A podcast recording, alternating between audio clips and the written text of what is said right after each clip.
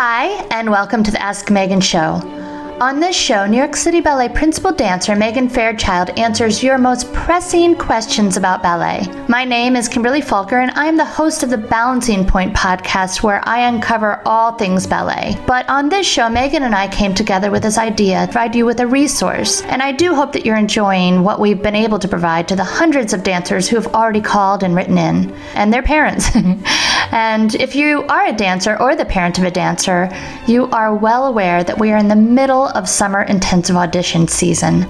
So, if you are looking for a resource, a guide, somewhere to find out more information about everything that has to do with summer intensive audition season, then I have a resource for you. I have recently published an ebook called The Secrets to Successful Auditions, and you can find this on Amazon. And in this book, not only do I lay out every detail to making the audition season less stressful and more successful, but I've also provided you with a unique bonus chapter where you will be able to read specific audition advice from some of the top professionals in the world. So if you're interested in picking picking up a copy of this ebook, head over to Amazon where you can search under my name or under the title of the book, and it will be sent to you on your Kindle, on your laptop, or on your phone, even. So be sure to take advantage of this guidebook before your next audition.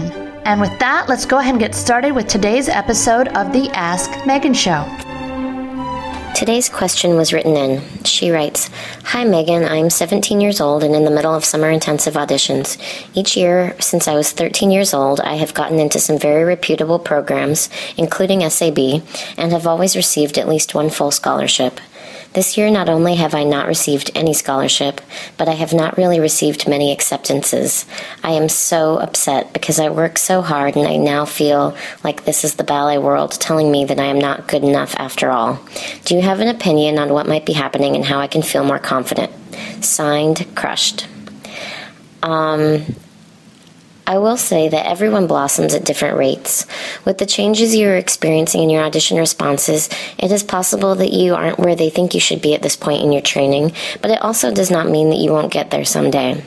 Don't feel like this is a sign that you are not going to be able to fit into the ballet world. Take it as motivation to look at yourself and evaluate what changes you want to make about your dancing. Maybe you need to work in a different way, maybe you need to work on flexibility, or maybe you need to solidify your technique and go back and fix some basics. There are a lot of things that make up a ballerina. Certain companies have preferences for different things, and every school audition is looking for a different type of dancer. One school may only be accepting dancers that have really long lines, while another school is more interested in your coordination. It is hard to say why you didn't get picked like you had in previous years. Everything has to be just right, and the balance is very hard to accomplish. You can't be too skinny, but you still have to have a lean athleticism to you. You can't be weak, but you need to be flexible. They don't want short dancers, but definitely too tall is also not good. It is rough because these are all things that are very personal to who you are in life, and they are oftentimes things you can't change, like height. If you truly love dancing, then you will find a place in the world where you can do that. It sounds like it was only a couple years ago that you were exactly what they wanted. Don't get discouraged. It might not happen exactly as you planned or when you planned, but it is still a possibility. Don't let this moment of failure let you lose your grip on your passion. Yes, it is a world where we are subject to other people's preferences and opinions, but you still have to be proud of who you are and not apologize for it. You will find your niche. Keep doing what you love. This moment in time will only solidify your reasons for why you do this, and hopefully they are the right reasons. Because if you are interested in this art form because it's fun to win and be liked, you will only be setting yourself up for disappointment. You can't please everyone. Keep your head down and just work on you. I always tried to remind myself that it is more important to enjoy the journey than the final result. I wish you all the best. Well, I hope you liked this show. If you did, please take a moment to stop by iTunes and leave us a rating and review.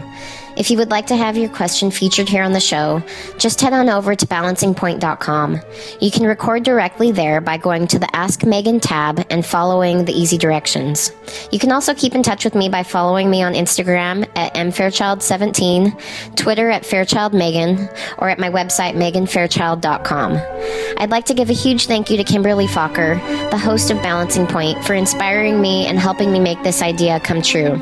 See you guys next Monday. Until then, happy dancing.